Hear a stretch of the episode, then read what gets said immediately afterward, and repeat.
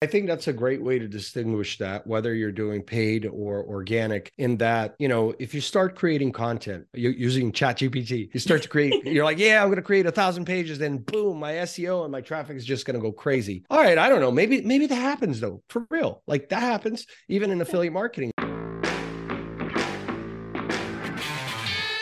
Most business owners and entrepreneurs are secretly sick of hustling. And if you are too, you're in the right place. Welcome to the Hustle Less, Profit More podcast with me, Mikki Anderson, where we're revolutionizing success because you should have it all business success, lasting wealth, freedom, and fulfillment. Join me on this quest to uncover the keys to defining and achieving success on our terms so we can all hustle less and profit more.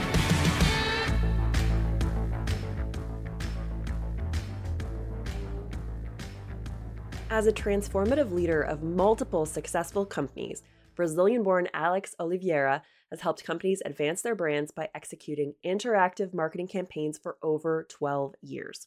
From SMBs to Fortune 500 brands like Ford and Allstate, Alex enjoys a diverse portfolio of clients.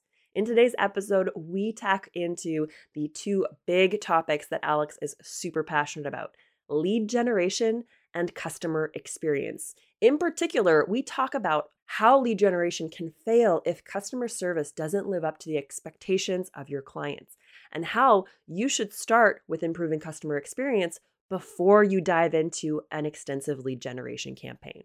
I hope you enjoy this incredible conversation with Alex Oliveira. All right. I get really giddy when I get other marketers on the podcast with me because we top shop. We have lots of fun. But also, one of the great things is when you get marketers from different areas of marketing together, no matter what, we end up creating some brilliance, some knowledge bombs are dropped and uh, and we challenge each other which is really fun. And so i am a conversion optimization specialist. So point of sale right? I get people to do the thing we want them to do to click. But our guest today alex is a lead generation specialist and really a, a marketing guru i want to say.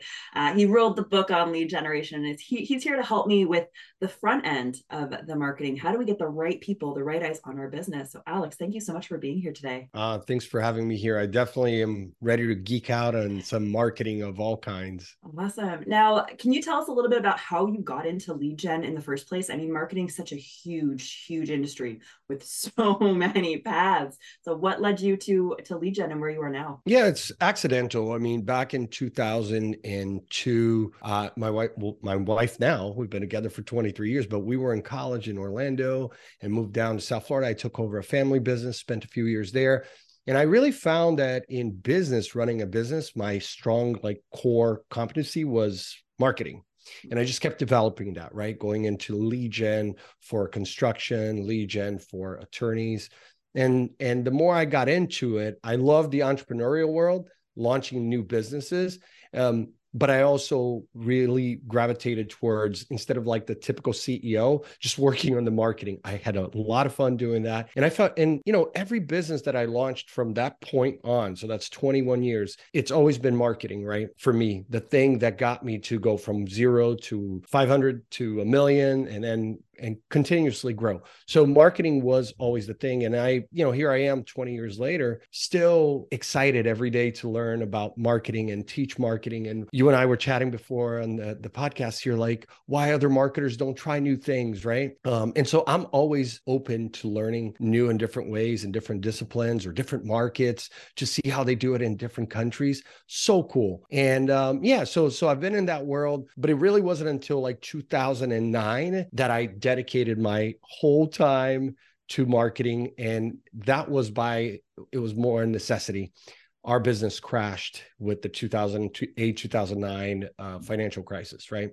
And so at that time i said you know what? Let me get out and just go work for another company for a couple years. I did that. We had our first child. And uh, then i just said to my wife no i got to run my own ship you know? So that's when i started predict um, and Predict has been around since 2011, and we've been working with small businesses, medium, but also big brands which it just makes it fun. I've never been agnostic to just one vertical uh, or size of company or location. If you have a challenge and and you think we're the right team for you, I'm game. I'm going to do it. I'll work. We'll integrate with the team. So yeah, that's my story with marketing. I love that, and you know, it's such a great example. We hear that um, what is it? The riches are in the niches. I'm Canadian, so we say niche, but niche feel. Everyone, you need to niche down. You need to pick your target audience, and it needs to be a tiny little vertical of specificity. And I love hearing people who don't do that and still succeed because I think it opens up our uh, our minds to possibility. Right, like you said, try different things, and I I think that's just a, a great example. But your point is you're on point with that. It is true, right? If I were raising seed capital in Silicon Valley, like that's what they want to hear, right? They want you to be like super focused. Uh, whether you're doing, you know, digital marketing or lead gen for dentists or lawyers or whatever the case, is like super focused. Even within law, like a specific type of law. I, I've never gotten excited about doing the same thing over and over and over again because it doesn't excite me. Now I understand why it's exciting for other people um, and to a certain extent uh, I, and i've heard this from marketers that have worked with me it's it's really challenging to work on projects for new verticals new business models that we haven't worked on before. So a lot of people don't like that. They find they find that um, it, it's just you're making work harder. And i and i I kind of understand that. Um, but that's sort of, I think, how I lead my life. I, I usually pick the harder trail. Um, and if and if it's not working for me, so I'll be the first one to say I've been in verticals or worked with certain business models that I, I found it's not for me. So, you know, the next time you get a lead for that, you say, I'm not the right fit for you. So you know explore. I love it. I think um one of there's two things that i, I kind of want to dissect there in terms of marketing in particular. You know the industry is huge and it can feel super overwhelming for a lot of people right? Oh mm-hmm. oh my goodness there's so many pieces to marketing. And so sometimes the safe or safer feeling is okay i'll just pick one really specific thing. But the other side of it is regardless of what area of marketing you choose it's constantly changing. Technology's fast. Business moves quickly. I mean look at what the pandemic did. Like it is mm-hmm. always changing. And so regardless of who you are and what you prefer stuff's going to change. Get used to it yeah, you you know, you and I were talking about the analogies earlier with cars and whatnot, and it's sort of like a car. My dad was a mechanic and a welder, right? Because my grandpa was a gunsmith, so naturally he gravitated towards welding and then. How mechanic. are you not a cowboy? I know, right? not at all. I, I do like meat, and but that's it. That that doesn't sound right. Um, no, no, but uh, you know, his thing was whether it was a truck, a helicopter, a car, a motorcycle, or a boat he wanted to know how to work on the engines and and and not only the engine itself let's say a transmission particular part but go beyond that and learn the electrical right? So you got to learn the electrical that's a whole different beast. Uh, what makes the car run right? Like he didn't want to do body work and any of the others like the other moving parts but i feel like marketing is the same. So it's it's this like big puzzle and there's a picture and if you say, well, I'm just going to focus on SEO, that's great. And that's going to work in a bigger um, uh, size company or team. But um, the minute you get out of that company or team and you can't depend on all the other moving parts, you're going to scratch your head and you can't like Google this stuff, right? Like you have to know it. And so um, I see the value of both. Like I don't have expertise in most areas of marketing, but I do depend on people for for that as, as a team. But I'm always interested to learn what, know, if I don't know about conversion optimization, well, what's new? What's new in attribution? What software can help me measure better for the client, you know? And I think it is challenging. So for those like first stage entrepreneurs in those first four or five years, it's hard because the things that make business run, like sales and and building your team and managing your finances, they definitely take the front seat. And then, sort of all these other disciplines and channels in marketing, you feel like, listen, as long as I can get some, some, some, generate some leads, drive some traffic, uh, the rest we're just gonna, you know, uh, uh, kind of try to find the answers along the way. And I get that because you can't, you're, you're just not to find um, the the resources, both money and time, when you're at that level. Um, but the beauty of it, right, Mikki, is that we're at a time in the world right now where there are so many people who are willing to work as a contractor as a freelancer qualified i'm not i'm not talking about a five dollar you know gig on fiverr uh, i'm talking about really qualified people who they, it's worth paying them what they're worth for their advice. So consult with them. It might save you a ton of money in the long run. You know, I uh, I worked as a paralegal before my my time in marketing for a short Oh, while, wow. and it reminds me a lot about those situations where, like, oh, yes, a one hour call with a lawyer is expensive, but it can save you tens of thousands of dollars down the run just by taking that moment with a professional to make sure you got your ducks in a row. And I think in marketing and in business, a lot of times we're we're cost evasive Mhm. we want to minimize expenses as much as possible and put things off. But at the same time, had you invested even a small amount in working with somebody who knows what they're doing at the beginning, you probably wouldn't have to redo things so many times and start from scratch. Yeah, absolutely. And and you know, of course, you have to allocate a certain amount of the budget, both the the, the time that your team is going to spend creating and executing, but also the the the capital that's invested into it in testing. And you know, I I I mean, I'm kind of getting to the end of what we're going to talk about later, but I think it's important to talk about it in the beginning about testing because if you go with that mindset that like look, this is going to be a, you know, maybe 80% of the budget is to do, you know, strategy systems that work and maybe 10 20% depends on the comfort level of the ceo or the cfo um, we're going to test we're going to try podcasting we're going to try live streaming on amazon for our for for our you know uh, e-commerce channels. And i i definitely come across a lot of companies who don't want to talk about testing at all just just let's do what's proven. And i'm like well that that's great. But the discoveries that are made in these new channels that explode like tiktok i'm not a tiktok expert. We do lead gen on tiktok for clients. But if they really need someone to like take their tiktok channel to the next level that's not us. So we, we can set some paid lead ad campaigns there and drive traffic and leads but if you need like a whole tiktok management um you know of your of your brand that's not us and you know we can talk about testing and a lot of brands do but few actually take the the steps to to do it right um so i and i get it it's hard because you can't be everything to everyone I love that. I think it's a great kind of starting off point, even though it's a little bit towards the end. I think a lot of entrepreneurs at the beginning don't give themselves enough time in the test and they don't actually collect data. They're like, oh, I'm going to test this out. But they set zero objectives. They, you know, collect no data information and just make assumptions. So, for example, TikTok, right? Oh, I'm going to invest a bunch of time in TikTok. Uh, it's a new platform. I'm really excited. I'm going to try and grow my business. And so they start posting on TikTok and there's no revenue and there's no revenue. What is actually happening there? Is it the TikTok? Is it the you? Is it the content? Like what's happening? And I think when it comes to testing, if you take anything away from today, make sure that you're measuring things and the appropriate things so you can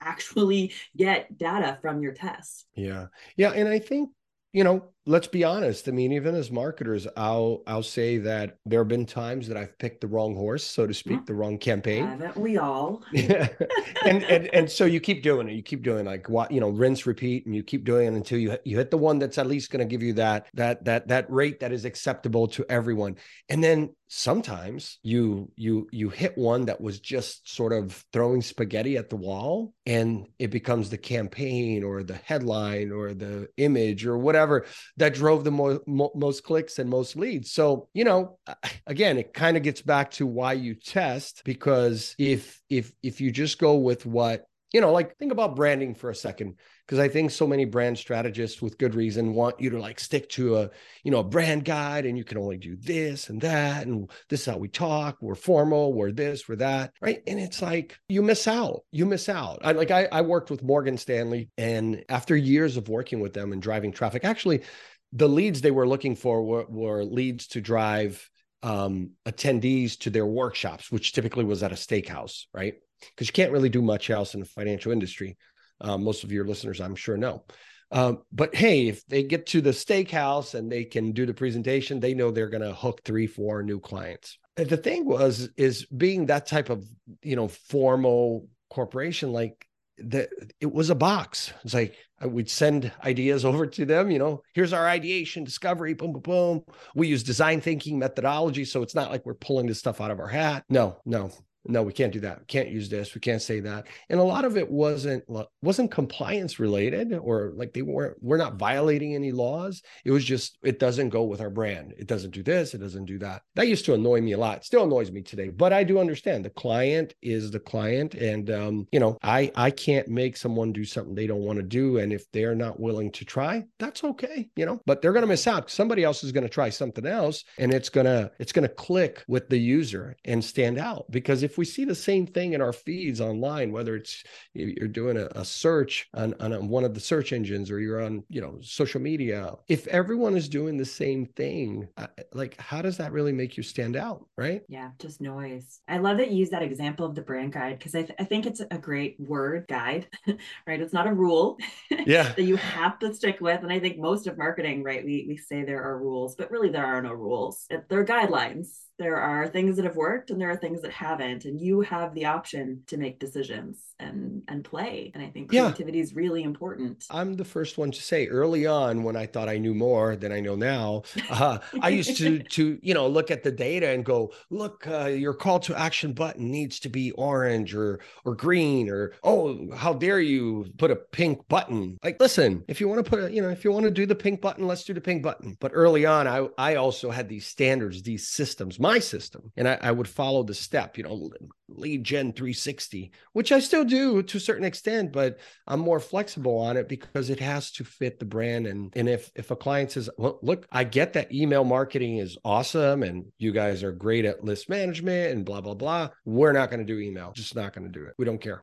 It's like okay so i've got to find other channels. They don't want to do email. Even if you show them that the competitor is winning getting market share doing email I, I still have clients who say well that's good for them. And i have to respect that. I do you know? I you know one of the things that you've you've talked about before is uh, the focus on customer experience and how that will keep clients longer and get them to spend more right? And i think this is a good example that regardless of what industry you're in customer service and customer experience are a part of it right? We might know what's going to work or what's not going to work for the most part but if the customer doesn't want to do it and they're not happy like it's out that's it. That's right and i think we we can all as marketers so now switching from your listeners who are the entrepreneurs to any of the marketers who are listening or when you work with marketers you know push them to really discriminate on your customer's experience. So so you'll you'll hire an agency you'll hire a consultant you'll say great I, i'm bringing you in because you're going to hold our feet to the fire. So ask your marketer or your agency to secret shop you at different times of the day the week the month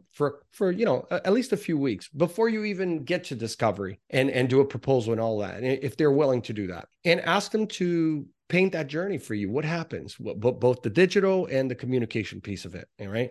And so we've done that with a lot of clients where we'll take a software like callrail and and start to listen to calls. Now we're not we're not a call center but i can hire people on contract for each project and say okay here's the parameters. I need you to listen to every call. I need you to score them. There's all these scoring models in those these uh, dashboards and then give me back some feedback and we're going to rate the customer service, the wait time, the keywords, right? We can listen to certain keywords. We're going to take all that data and say, okay, before we even talk about leads or content or all the things that you want to do to grow, here's what's happening right now. We secret shopped you because we told you. And so, do you think that your customer experience is great or average or what, what what do you think? Yeah, almost always it's like, yeah, there's room for improvement. So let's improve that first. Um, the funny thing is, Mikki, is most companies uh, will say, I don't have time for that. I, I literally am hiring you because I need more traffic, more leads. And and we pass. We just pass. We say, okay, well, you know, if you don't want to improve your customer service, customer experience, which sucks. You have people who are saying the wrong things. I mean, I wouldn't buy from you just, just to be honest. Um, so no, we can't help you because if I if I if I say if I if we design a beast of a lead gen machine for you and your phones are ringing, you're getting tons of leads in, what what are we doing? We're making the problem worse. That's what we're doing. And then you're still going to fire me, by the way because you will. The biggest high five right now. I'm like, yes, we're so on the same page. I I so agree. I you know, for anyone listening, the the thoughts inside of your marketing team or your agency or your consultant's head usually are in line with this, right? Okay, great, we're getting you more leads, but what are you doing with them? right? How are you treating these people? Why can't you keep customers longer? and it all usually comes down to customer experience. Um, yeah. I'd love to tie this into lead gen because I think for me at least, it feels um, like I've had many experiences as a customer and consumer, right? Going through the funnel, mm-hmm. that top of funnel experience that usually feels very robotic, very cold. And mm-hmm. then customer experience isn't necessarily where I personally would like it to be. Mm-hmm. Is it possible to create a lead gen machine that actually delivers great customer experience? Yes, with the right company, with the right resources, absolutely. But I, I will say it's to do it automated for smaller companies, it's challenging. Mm. Uh, it's cost prohibitive. All the different systems and you know software that is available, even even at like the starter level, when you build that marketing and tech stack, you're out tens of thousands to do it properly. So I'm not saying you can't do it with a small team or the solopreneurs, which happen to be most small businesses, solopreneurs. So you can build this stack that has all these systems and tools, but you're not going to do what a Fortune 500 company does, right? There was a, a recent um, uh, report study that I read uh, that that said that in the for, the top Fortune 500 companies in the United States, uh, pull from more than 1,000. If we talk to even, a, let's say, a, a, a, business with a couple hundred employees, maybe they're pulling from 20, 30 different data sources and putting it together. But a thousand data sources, Experian, this one, that one, government, they're buying lists, they're crunching numbers, they have data scientists. So I think that it's interesting to our conversation to note that while there are more options and more channels for us to explore as businesses, the truth is the same system has created an inequality that has to be noted and most people don't want to talk about it because it's like oh you must be a liberal. You're going to talk about inequality alex. And it's like no no i'm just being honest like right? Capitalism. Uh, big companies can do this small companies can't. So they have tools. It's kind of like kind of like ukraine and russia right now right? Yep so yes. I, I, mean it's just a fact right? So how can i go try to compete with an agency that you know does a billion in revenue? I can't and it's not just the people. It's just the truth is the tool. So i think like we were we, we started talking about chat gpt a little bit too. Same thing there you think like the Fortune 500 companies, what they're going to do with Chat GPT absolutely will eliminate jobs and take them to the next level. But for the small guys, sorry, you may be able to create a thank you note or or a blog post or you know something simple, a checklist, a guide. Those things are cool, you know, but you're not going to have the same of uh, capital to do what the big guys do. So there is an inequality, and so this ties into what your question about do, doing the lead gen top of funnel. If I'm talking to a small business who doesn't have a sales team of like 10, 15, you got to do this old school. You got to design this whole journey like on on paper step by step and then record every action every time you go through it with clients and and then take the time to ask them the questions which i know is very hard. Most clients don't don't want us to do this. They say well reviews and testimonials are okay. We say no no no. We do a real survey on the phone and typically asking four or five questions but at the end of that survey, we typically do 70, 75 respondents. We have a good idea of what's working, what's not, and how we can better. sometimes it's just one little step, right? One little step or two or three, and you start to optimize that way. So for small businesses, you it's more of a manual process. And, and, and I think that hiring a consultant to help you is going to be the best way than an agency. I think if you hire an agency, you're going to get just more leads, more traffic, which might not help you. I love it. I, I it's so exactly the way that I look at it. And I think um, as we grow too, like these strategies will shift and change. You, what you do to get mm. your first, you know, 10 clients isn't the same thing for your next 100 clients or 1,000 clients, right? Your business will evolve. But depending on where you're at right now, it, you have to make smart decisions for the now. That's it. When we're thinking of creating our own lead gen systems, and you know, I've I've spoken to so many clients about this um, because I typically work in the organic marketing, right? We don't do a ton of paid. And usually when we're talking about lead gen, it's, oh, I just, I need more eyes. I need more eyes because the eyes that I have on my business just aren't, aren't converting, right? I, I can't get enough clients. So I just need more, more, more. But qualifying your leads along the way is really important making sure that it's the right eyes and they're the right customers in alignment with your products and services. That's a big part of it. Can you walk us through how maybe the small business owner who's starting off with the somewhat manual process can make sure that they're getting the right people to find out about their business to discover them? Yeah absolutely.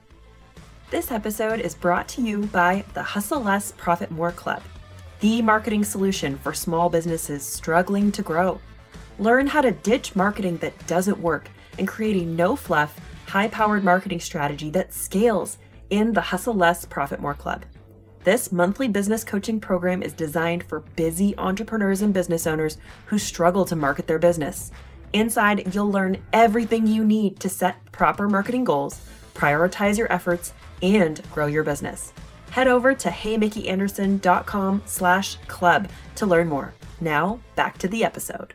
And I think that's a great way to distinguish that, whether you're doing paid or organic, in that, you know, if you start creating content, using ChatGPT, you start to create, you're like, yeah, I'm going to create a thousand pages, then boom, my SEO and my traffic is just going to go crazy. All right, I don't know, maybe maybe that happens though, for real. Like that happens even in affiliate marketing. That happens for certain clients. We scale the traffic, and then you find out that it's actually not the right traffic because those were the customers, let's say, that were shopping at Walmart or Amazon and they're not going to stay loyal. What they're looking for is free shipping, you know, a 50% off coupon, whatever, whatever. And so you have to decide what customer uh, you want to target. And I think that that's that that really gets at your question is understanding your target audience um, at a level that most of us are uncomfortable putting in that much time to create those personas and understand what those pain points are, their challenges. How do I fix this, that? Because it is, like you said, a little bit of a guessing game if you're in the first 10, 15, 20 clients. But beyond that, if you take the time to ask your clients like what their, you know, interest behaviors are, you're, you know, you don't have to go buy a ton of data or become a data scientist. I mean, you could talk to people. So I think for the small business owner, the only way to do it is to have your eyes and ears on the street, talk, ask your salespeople, your customer service people to ask questions and and and understand are you really you know are you solving the problems that they came to you for because i once you understand that then going out to create opportunities for traffic, uh, whether it's you know through doing paid or organic with lead magnets, it, will it'll give you a better um, it'll give you a better path, at least like a view of what works and what doesn't. Um, now, of course, if you're just starting out, it just gets back to a lot of testing. And it's been my experience that even when you try to emulate what the competitor is doing with all the different spy softwares that that, that exist today, it, it never works the same way because one company could have a total you know a, a, a, different brand or, or or or the way they tell the story is, is is emotional. Maybe they have a lot of videos. Maybe the ceo is charismatic. Maybe they come from an industry where they had a lot of connections and contacts. So all those things matter you know? And then recently i met a ceo of a vitamin company where their strategy was to spend zero on ads do very little content. And i'm like wait what? Their thing was partnerships right partnership partnerships strategic partnerships not not even with like influencers and and um uh, uh, what would you call them? Ambassadors which is what we think of typically online right? You go get a bunch of bloggers and and tiktokers whatnot. No this was like a, a very uh, old school guerrilla marketing. It, you know they show up at events and then they partner with people and and their product fits right with the the other offerings it was just a great way. Now what they were willing to do because they had a higher margin so that matters too right? Because yeah. your show's all about more profit.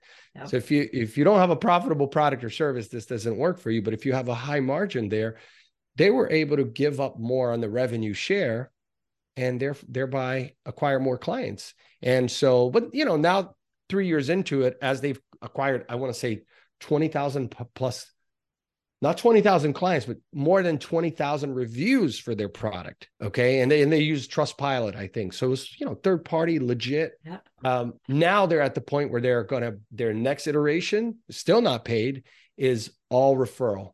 just working on referral, right? Just and and so I just thought that that was such a cool. Um, all their competitors are spending a ton of money on paid, a ton of money on on um, organic and content. Those things matter, but they chose to go a completely different route to build a um to, you know they, they understood their target audience i should i should say that right? Like they understood that their target audience were very educated. They were typically on quora or reddit. They understood that they cared about the probiotics and where it came from like very high level long form content.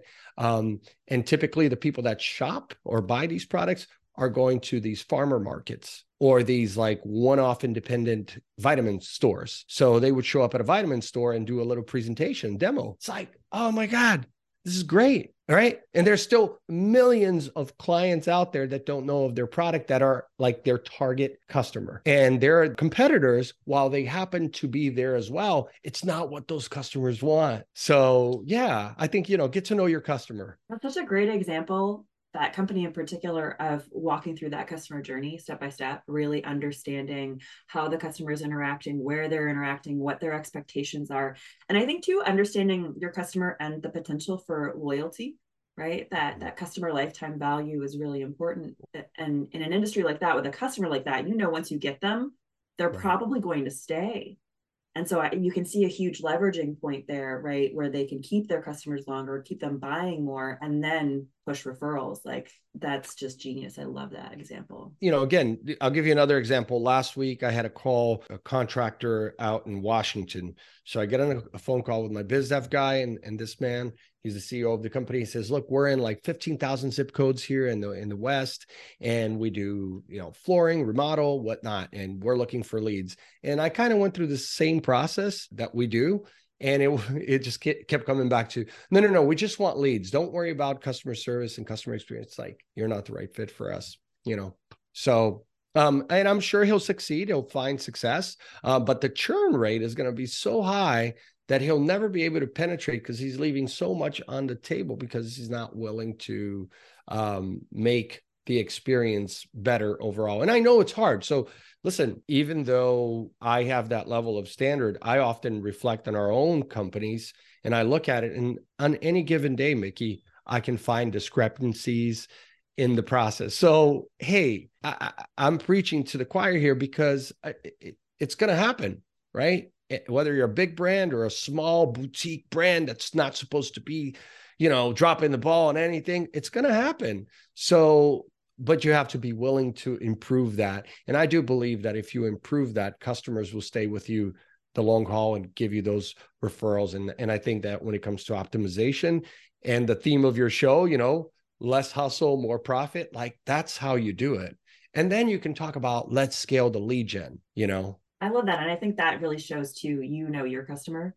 And it's not just about the customer who's going to buy more always, right? Like that's an important part. You need, you need an economic buyer, but you also need a buyer who's going to align with your values, with your business, with, with, with you, especially if you're a solopreneur, right? You don't want to work with people who aren't fun, who don't, who don't meet your needs. And so it's just another reason to really invest that time in understanding your customer and who yeah. they are, as well as who you are and what you stand for for sure. Yeah, you don't want to. And of course, every business owners, I, I did it many times in, in, in the first two years. You take everything, whatever comes your way. You're like, oh, okay, yeah, new product line, yeah, we do that too, sure. But at some point, you you have to stop being everything to everyone. I do get excited as I was talking. You know, we were talking earlier about um, different verticals, industries. I do get excited when I, I I get a crazy call you know from i don't know germany and some brand is of you know vitamin water they they want to choose us, but but but it, because it came from a referral or some company in Japan who does medical equipment. You know, it's like wait what? But I but I I get excited about that because if they really have a challenge that I can solve. um, then then I know it's a fit, right? Uh, and it's not always leads. It's typically you know let's fix all of this first and then you're ready for more leads to feed into your sales teams and along the way also what many of these companies find is that they don't have alignment between their sales and their marketing. And so I usually have these little three di- uh, Venn diagram, you know, it's like uh, uh, marketing, sales, and customer experience, those three. So they get really aligned in the same place. And you, you have these conversations with teams and you go, oh, that's crazy. Everybody's marching to a different beat in a different direction. No wonder. Imagine how that customer feels. And then if I throw in like payments, which this is big in healthcare. So payments, and I as a consumer experience this all the time, Mikki, right? I'll call to to to talk to the health insurance about our kids' plans, whatnot. And it's like customer service feels one way, marketing feels another, sales definitely feels a different way. And then and then comes like payment. And it's like so dry and you don't feel like you don't feel the love, right? It's just like, hey, give us the money, goodbye. You get a thank you email, maybe a text. Actually, I just had a text from a, a vendor, a text you know, it'd be really cool if you picked up the phone and you called me and you said, "Hey, no, no, really, look, I'm, I'm, I'm so not true. kidding. It's so true. Oh my goodness, uh, what a difference that would be, right? How much uh, would that stand out in your mind if somebody called to say thank you? Uh, I'm not kidding. Here, look. So 205. Yeah. You can see here it says Geico, right? So Geico, yep. Geico. So your payment of two hundred and twenty six dollars and fifty five cents for the policy, blah blah blah blah blah, will be billed to the credit card. Blah blah blah. Oh, okay. Text stop to end the text. Oh, okay, cool. Um, so I asked for the no- right. So I asked for the notification. So mm-hmm. thank you. So thank you. Um, but at what point in the policy are you going to call to speak to me? I know when it's renewal time. Yep. So where's the alignment between customer service, working backwards to sales to marketing? Everybody's like oblivious. So it, it, it's it's hard. And so here's a company, Geico, right, owned by Berkshire Hathaway. I, they're huge. I'm sorry, uh, Warren Buffett, your company sucks. I go with you because you're the lowest rate. It's flat out. I don't have loyalty. What loyalty? I'll shop you again in six months. And if you happen to be the lowest, that's who I go with. I mean, I, I progressive, uh, you know, commercials are cool or State Farm or whatever agency, but at the end of the day there are certain services in our life that that are so transactional and i don't think we should accept that. And especially if you're a small business owner you have the opportunity to actually design an amazing customer experience. So I love it. I anytime we talk about marketing, I I love there's this quote Ryan Deiss from Digital Marketer has, and he's like, marketing yeah. is human to human communication, right? and and it's human problems with human solutions. And i think that's really what it comes down to. Are you treating people like they're people or like they're transactions? And whether it's the tone whether it's using their name in the text right? Had it started with hi alex right? Even something as simple as that can make a huge impact absolutely yeah yeah i think you know some companies are doing well depends on their divisions i i don't I don't like to just point out the the the, the mistakes or the the, the challenges. Uh, I, on a monthly basis, I write down the experiences I have with different companies or vendors that I work with, and I always like to give those experiences. We don't have enough time in this podcast, but perhaps another time. I have a bunch of examples of like, a, you know, a two person company that's changing my water heater. Whoa, amazing! Like through the roof. Like you would have thought you were shopping at Tiffany's, a water heater but that you know the owner has this idea of everything. And so he also doesn't depend on leads as much because his referral rate is just like psh, through the roof. And he can do a couple million dollars a year with a small crew because his work is above the rest. Meanwhile, the competitors are spending like 10 grand a month to get clicks and their customer service experience sucks or their payment process or whatever. So I think the the advice that we can give the listeners here is, you know, leads are great but you first have to make sure that you understand the who the customer is, the process.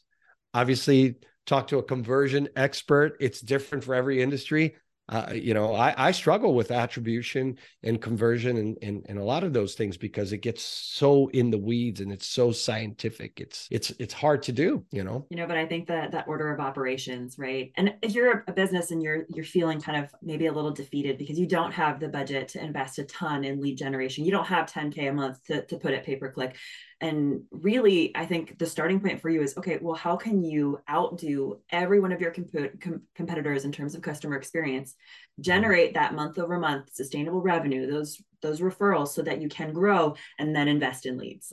right? Like that's the order of operations, I think. Yeah, and and and you know what's uh, I think the good news for the, the the businesses who are still at the stage where they're not happy with the their growth or the number of customers that are coming in every day. The good news is you're still at the point where you can design an amazing system.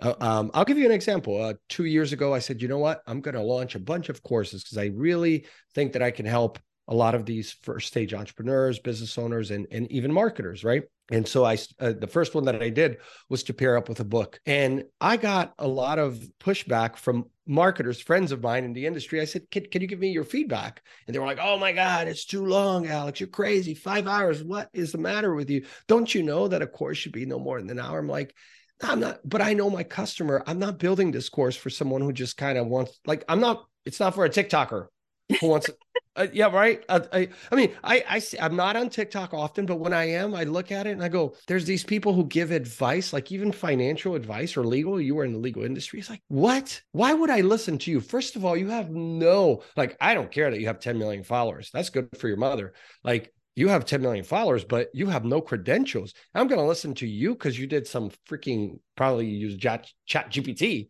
yeah. to get an answer to whatever. No, I'm not going to listen to you. So I'm that guy so if you were marketing to me, I, yeah, I would I would take a five six hour course to learn something that I really think is important for my career or my company. Right.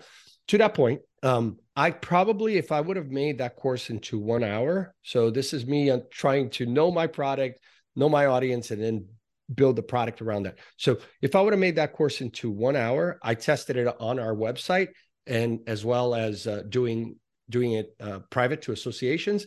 And then I um, added it to Udemy. So I tested it on three different total different traffic sources, right? And uh, on Udemy, it's like it's taken forever for the course to grow, but I stuck with it. it you know, and it's a six hour course. So and you could take it over the course of a month, two, three, whatever. And now, after having done enough optimization, enough webinars, enough like AMAs and Q and A's and whatnot, the support is there. People are telling people. And I remember when I was selling like two courses a month and then for you know and oh by the way the po- price point was ridiculous that that i admit by the way pricing is so important i'm not an expert in pricing so let, let me just preface by saying that I priced it at 199, right? $199. That's I was like, I'm not gonna sell this for less. It's my audience. And uh, long story short, it's 1999 today, right? But it took me a while to find a sweet spot. I mean, listen, I put probably 60 hours to build that course over the course of a few months, plus my my staff. That's it. Once it's built, it's there.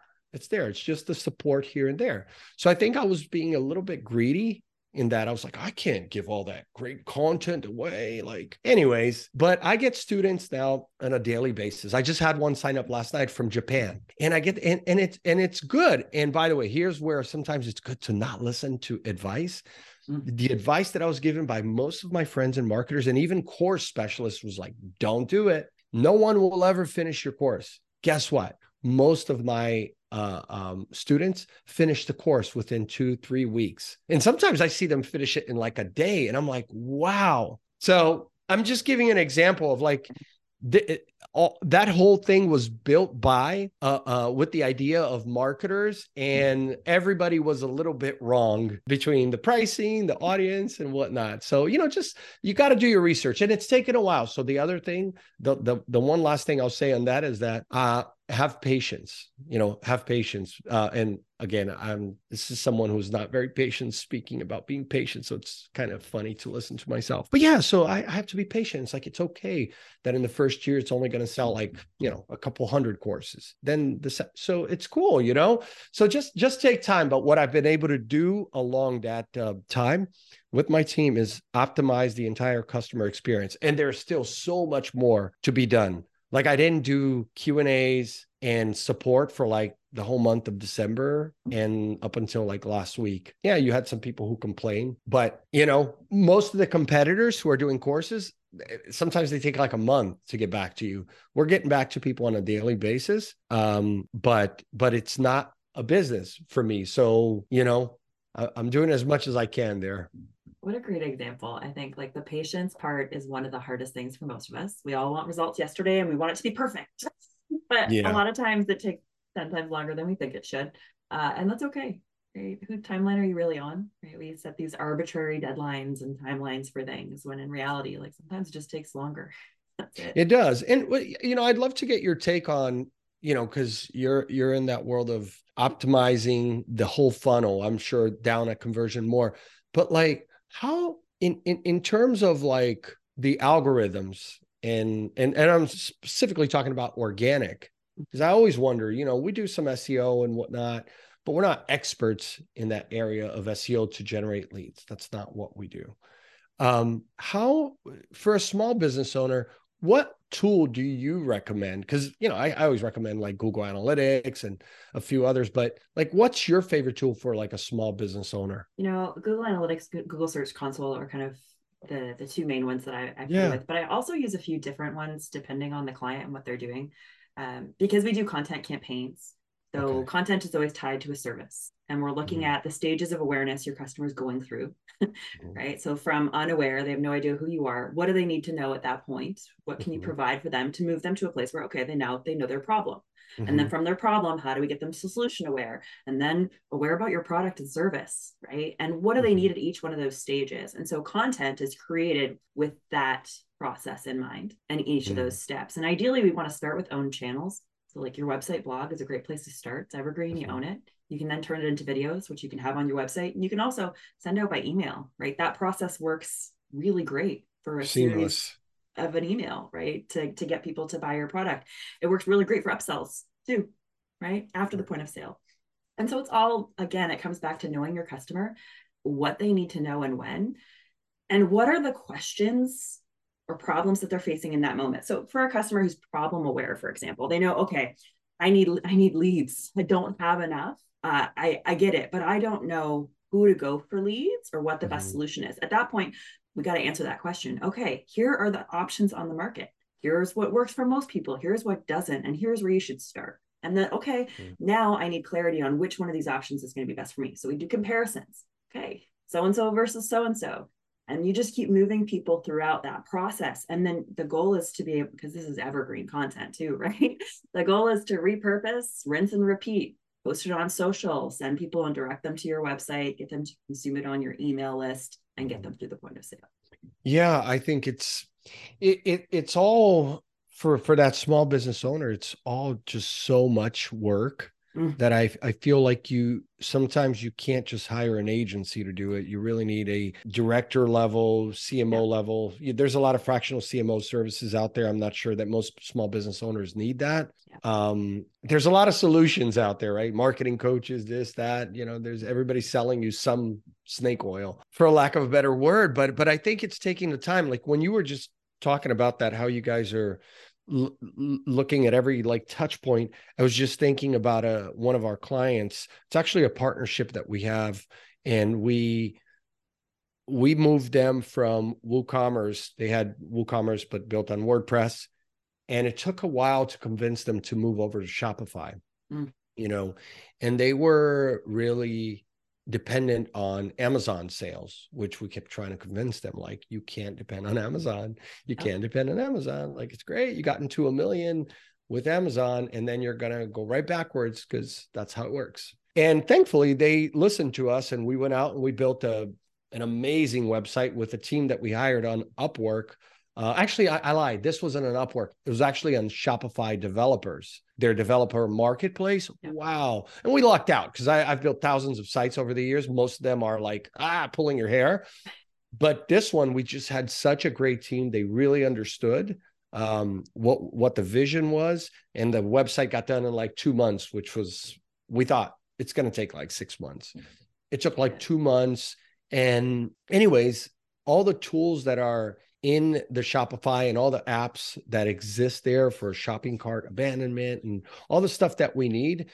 I needed that customer to go to a tool or a CMS like Shopify for that reason, because they're going to do a lot of what they do in house for the foreseeable future. And if the tools are not user friendly, it makes it hard. So, like for them, they felt like Google Analytics, Search Console, all of that was not that it was hard, but they just couldn't connect it all together. Even using um, what, what did we use? Ah, it's that it's in the Google Marketing Platform. Oh boy, it's it's they changed the name recently. Oh goodness, Google My Business profile has changed. Everything Google's changed. Yeah. Everything is changing, but it's the one that pulls your data from all. It's the on their marketing platform, not Tag Manager. It's the other product. Oh gosh. Oh gosh, now you're gonna have to. I know. Now I'm just gonna open it up and be like, where, where, what are we talking? Uh, they, it's. Uh, there's okay. Google Ads, Google My Business. It used to be called Data Studio. That's what it was. Yeah. Okay. But it's in. Yeah. I think. Looker. In, yeah. It's called Looker Studio now. There okay. we go. So you build all these dashboards for them and thinking like, hey, it'd be easier for you to optimize. No. Yeah. But now that they're on Shopify, again, I'm not selling Shopify to anyone, but I'm just saying if you have an entrepreneur who's listening here and they do e-commerce, it's been my experience that the environment of Shopify for that small business makes it easier to do everything, the email, the just just everything, you know. Yeah, if you can get it all in one, I mean, why pay for eight different platforms if you can if you can get away with one that's all inclusive? It's always going to be easier. Like I'm old school. I use a Google spreadsheet for yeah. tracking metrics. Like that's me. legit, I legit every week pull metrics into a Google spreadsheet. And it's not many. Like I know my key my key KPIs, so I'm not too worried. And for most businesses, they don't need a ton of data. They just need to know what the right data is and where to get it. And if you can do that from the outset, you're you're going to be better than most. yeah, yeah, it's true. Yeah. Mm-hmm. Awesome. Well, Alex, let's talk about the book briefly because I know, you know, people are going to want to learn more about you, what you do, and how they can get more. So let's talk about that. Yeah. I mean, the book was like one of those things where I had like three different book ideas and I chose the more more technical one. So this is not to, you know, a book to inspire you and do all this stuff. It's like very technical. Like if you want to learn gen and systems. And the cool thing about the book is that if you want to jump around because you maybe are lacking in affiliate and you want to understand all the different marketplaces and how publisher versus advertiser works, you can just go to that section. So it's not a book that you have to say read from page one to 350. It's a lot of pages. Uh, I also got pushback from a lot of people like, what the hell's wrong with you? That's way too long. You need like 150 pages. I'm like, I, listen, I, I I'm going to do it the way I know that has worked for me because when I've generated 24 million leads for you know over the last 12 years for brands like Ford, Allstate, and many others, like I have my system, and there's a million other systems that are amazing out there. So let's just start there. I'm not saying mine's the right one. I'm just saying it's one across many verticals. And so I present that in the book and I present some case studies. Uh, and then I present some like very like 101, very like entry level uh, things that I'm always surprised with some marketers that they might go, what? I don't know about that. Like, you know, even a little tool like Omnisend's, um, you know, subject line tester. Yep. You know, listen, at some point I didn't know about that. Where I just talked to another marketer the other day, uh, actually a couple days ago, who said, huh? I, I didn't know Google is not displaying pages anymore. Page one, page two, page three, and organic. So again, because because we all have our lives and you're not going to keep up with everything so i try to present the things that are i feel like is going to be evergreen and foundational and you know and try to stay away from the you know the the trend of the moment um so yeah so i built the book on that it pairs with the courses um, and a few other things. But I've had really good feedback. And for anybody thinking about doing a book, here's the thing: I first hired a ghost uh, uh, writer, and it did not work out. Actually, I had two. The first one was horrible. The second one was a good friend of mine who was actually an SEO copywriter, pretty good.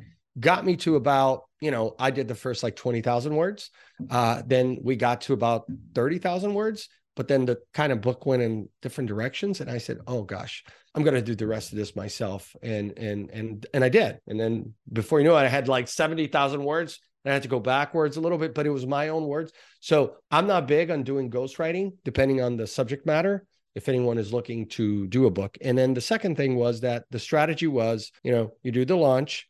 Um, it's a book that I give to all my clients, and I try to use that as a tool to educate their teams. So it works out. Um, but I also sell it on Amazon, which doesn't do much. But what I do do, I just got uh, uh, like one, two, three, like five boxes with a couple hundred books and I print them from Amazon for like, I don't know, $5 and change. And so it's just such a great tool that I think that for those consultants, service providers, coaches, like it's a tool that can really help your clients and that's what I was looking for. I wasn't thinking that I'm going to sell a million copies at all. It's a tool that I've been meaning to do for like 10 years. And so it's it's been it's been a good um experience all around. Uh definitely put more time into it than I thought I would, but I'm really proud of it. And I think it's helping people. I think that speaks a little bit to like what we were talking about before, too. Like your own words, they're different than something an AI generated tool is going to, to come up with, right? And, and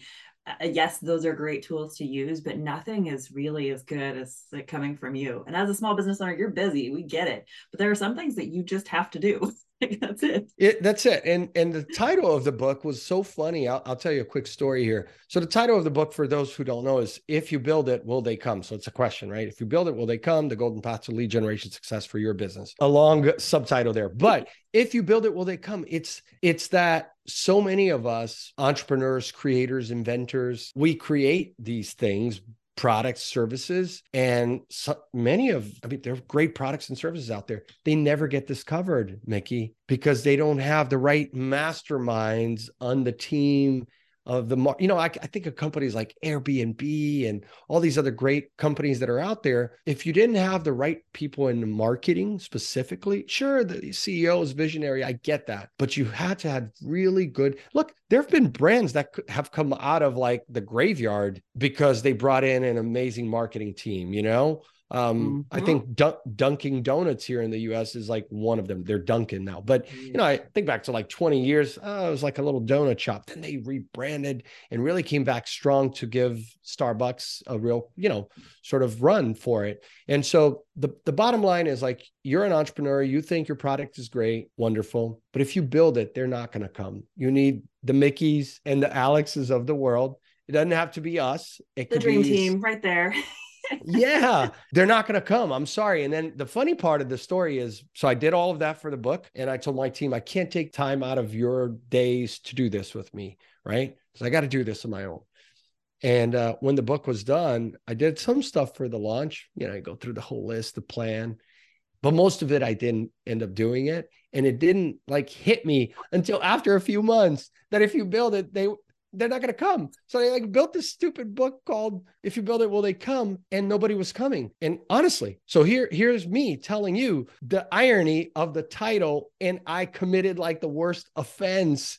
And I'm giving people that advice. Oh man, I was like, what? This is crazy. Like, I, I can't. So, anyway, so I, I really made a commitment. I'm like, okay, every month I'm going to ship out a thousand copies. Here's how I'm going to do it. Boom, boom, boom. not going to depend on Amazon. This is how I'm going to do it. Boom, boom, boom. So, anyways, so, so it can happen to it. any of us. we all got to take our own advice. Oh my gosh, it's so true. Um, amazing. Well, Alex, thank you so much for your time, your expertise. I've had a wonderful time. I learned a ton, and I'm sure the audience has too. For those who want to get a hold of you and uh, learn more about you and your services, where can they find you online? Well, all the free stuff is on dadpreneur.co. So that's where I give you free courses, free everything. So go to dadpreneur.co. And if you like what you see there, then you'll probably find your way to Predict, which is our uh, lead gen agency. So, but it, has been great talking to you. And again, I, I, I, I hope that your listeners spend time listening to, because I listened to some of the other episodes, Mikki, and like everything else, there's millions of podcasts out there, but I, I, I know that you're you're you're taking your time to bring really good people on here but also have these great conversations. And so i i appreciate it. And and uh yeah look forward to seeing your growth. Thank you so much. I so appreciate it. Everyone this has been a wonderful conversation. Thank you alex.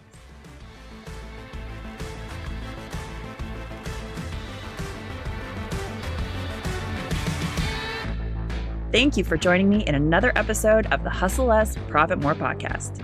Thanks to our season one sponsor, Asteri Pursuit Marketing and Communications.